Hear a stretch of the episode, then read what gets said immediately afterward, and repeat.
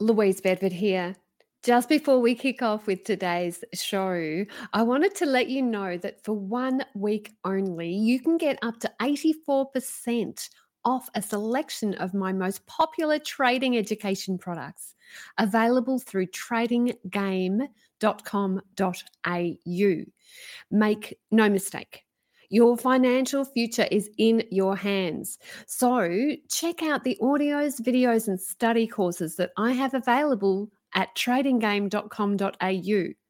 Now's your chance to develop your skills as a trader for up to 84% off, but only for the next week. Let's get on with the show.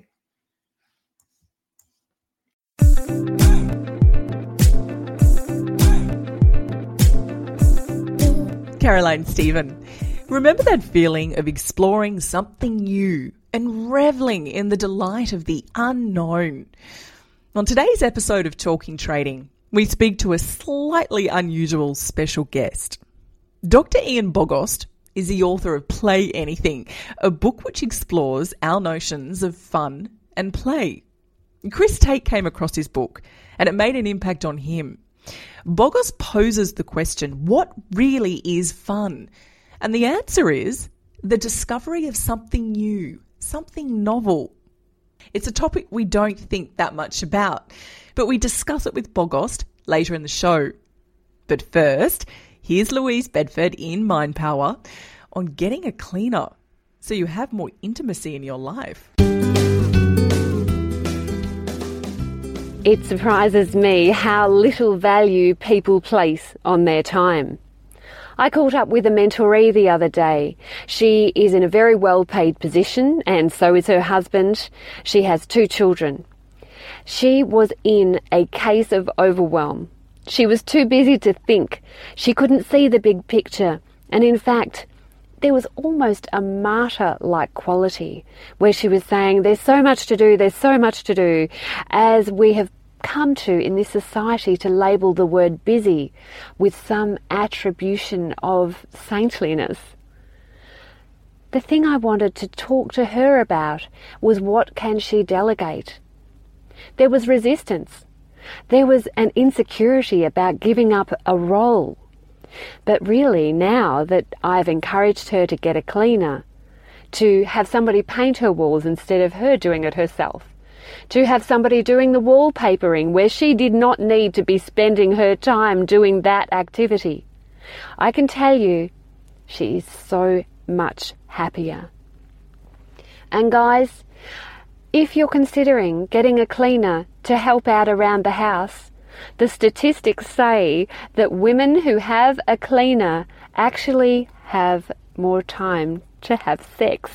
So even if you're not going to do it for yourself, think about your woman. Think about the person who is beside you, who really doesn't have time to scratch herself and think about the benefits to you if you help out with the housework, even by employing your way out of this situation.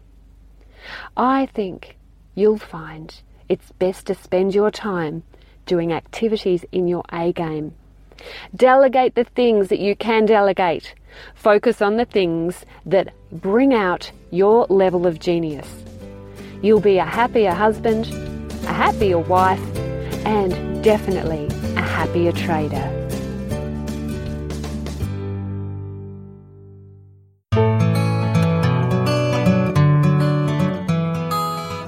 On priority notification for Chris Tate and Louise Bedford's next Repeat for Free mentor program?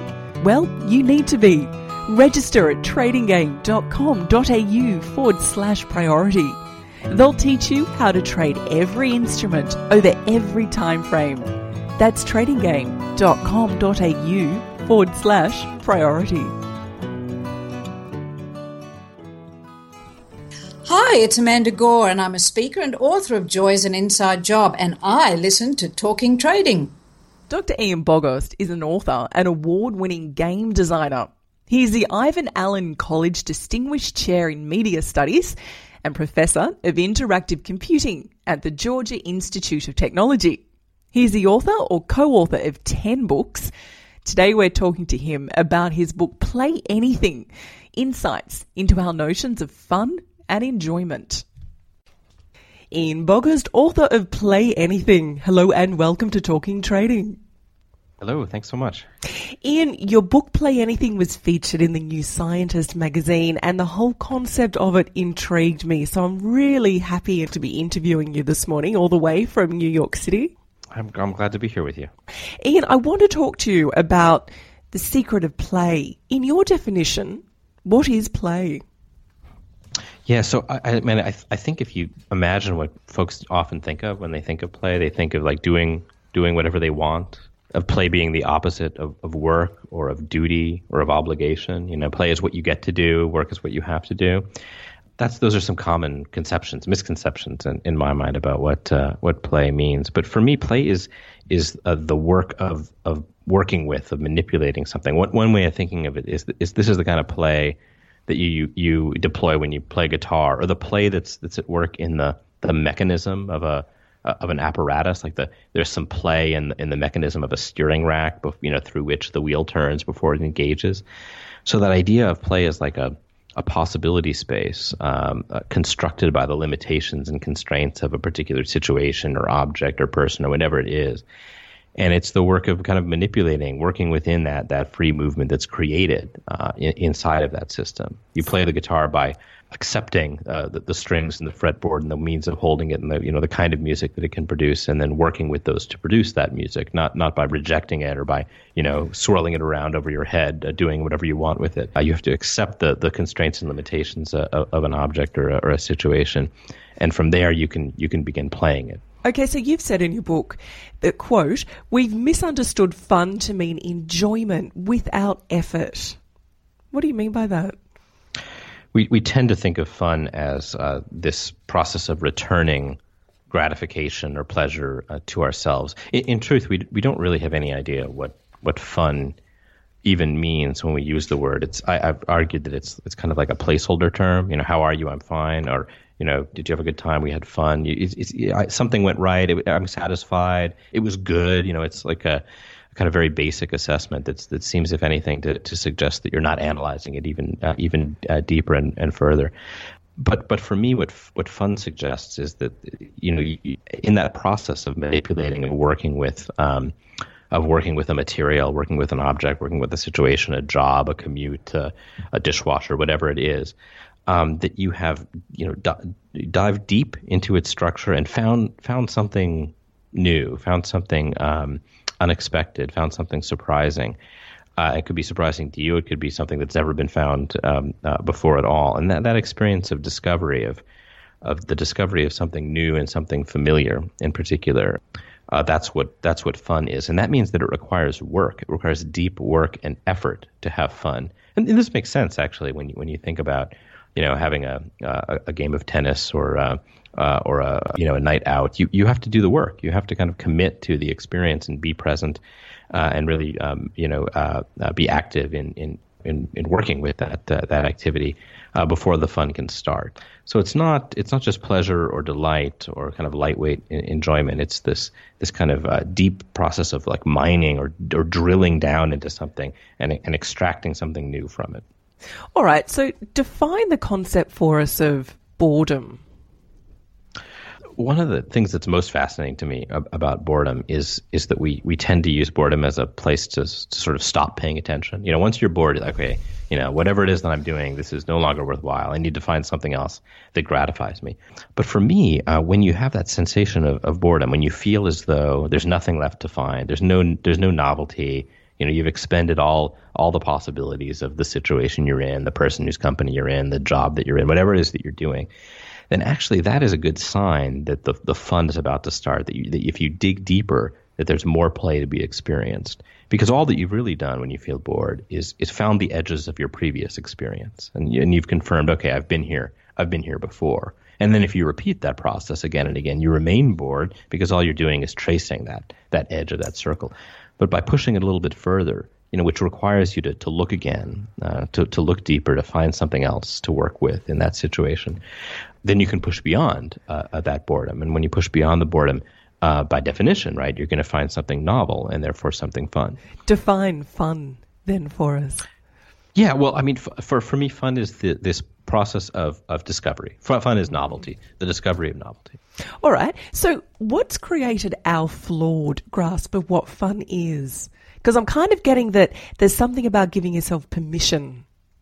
Well, you know, uh, the simple answer would be selfishness. Uh, we, we, we believe that we're at the center uh, of the universe, individually and collectively and that you know something is there, something exists only to give us pleasure, or if it's not pleasure, to give us gratification or, or, or, wealth or power, or in any case to return some spoils to ourselves or our communities or whatever it is, you know. And you have to stop, you know, and, and realize that well, um, you know, we're here, but everything else is here too, and, and, and belongs just as much. So. So there's a certain humility that has to be adopted in order to to kind of you know truly and deeply play or to truly and deeply discover uh, novelty and fun. And that requires that you kind of stop being so worried about what your expectations are, what you brought to the table, what you already expected to get back from the situation that you're in or the or, or the person you're with or what have you, and instead look at it specifically. What is this? What is this even? You know, what is my job? Uh, what, what is this tool that I'm working with? What does it really mean to do the dishes? Uh, and and in that process, uh, to treat it almost almost with this kind of ridiculous, absurdist respect, uh, in order that you can then um, use that respect as a means to finding finding a new way, a new perspective, a new way of manipulating it. And you mentioned something earlier about Calvinistic thinking. What did you mean by that? Well, you know, the, the, the sense that we have uh, of, of pleasure, of, of, of delight, of, uh, of personal enjoyment is really is bound up with guilt, you know, bound up with this kind of Judeo-Christian guilt.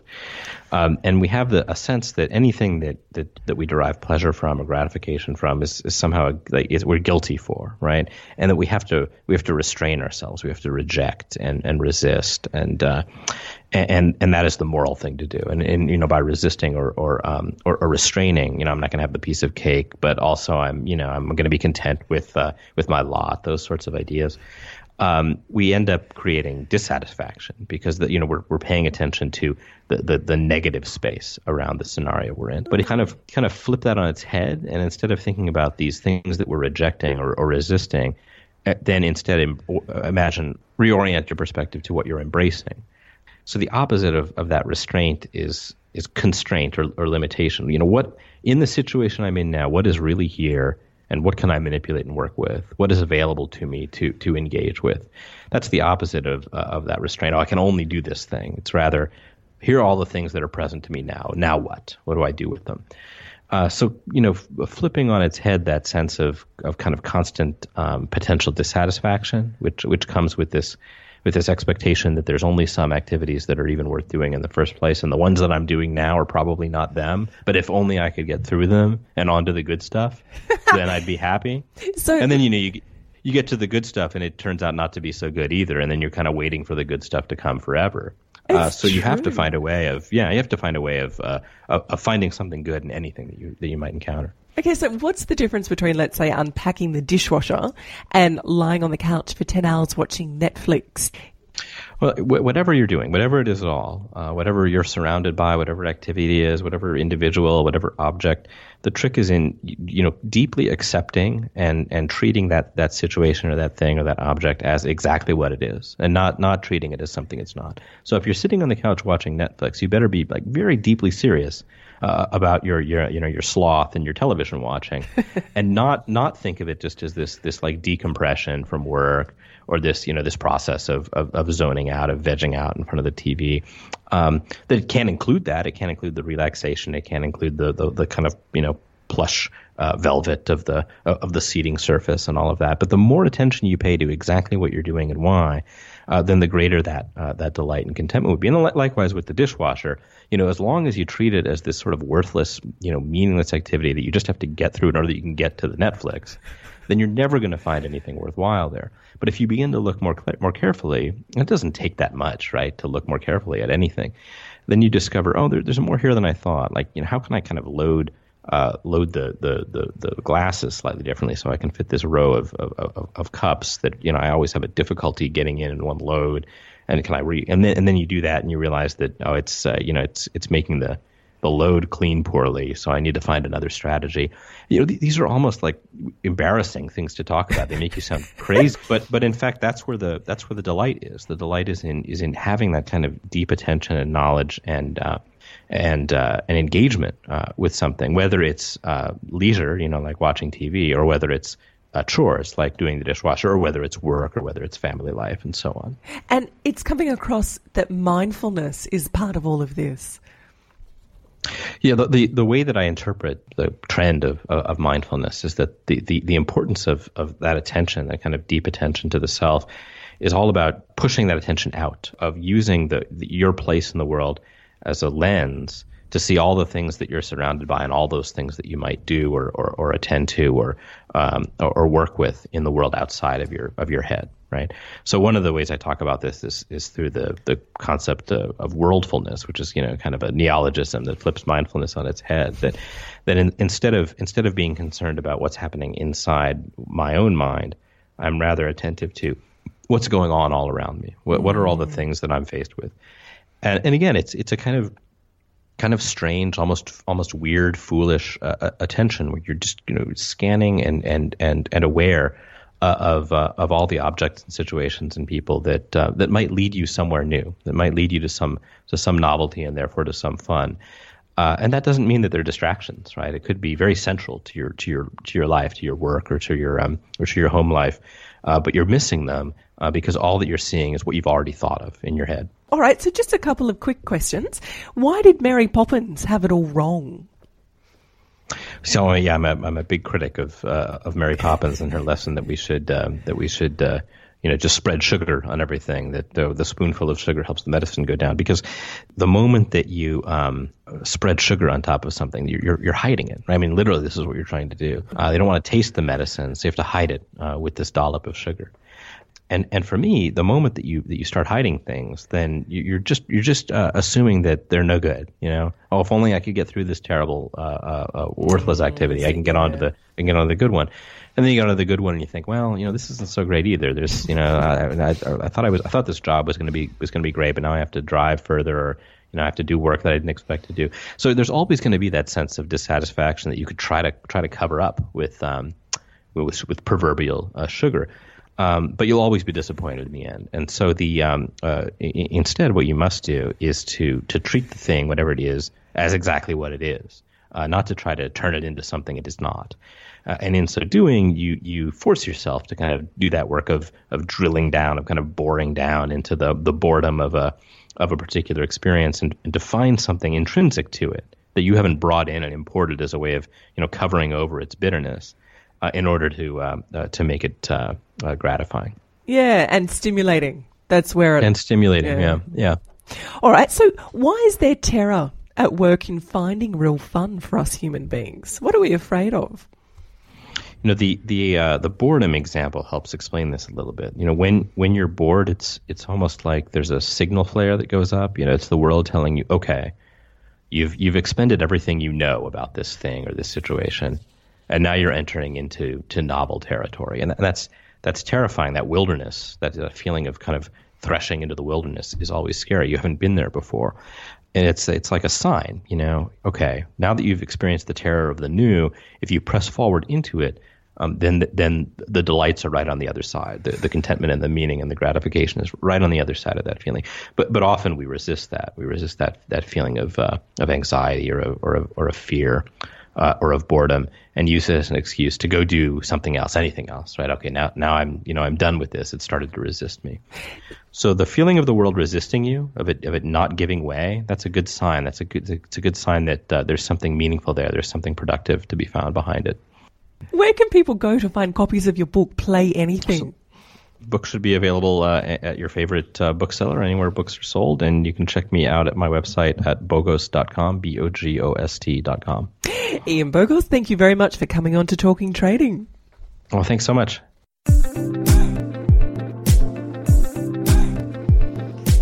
And stay tuned, guys, to hear entrepreneur Michelle Duval on the entrepreneurship surrounding us and the ideas of success.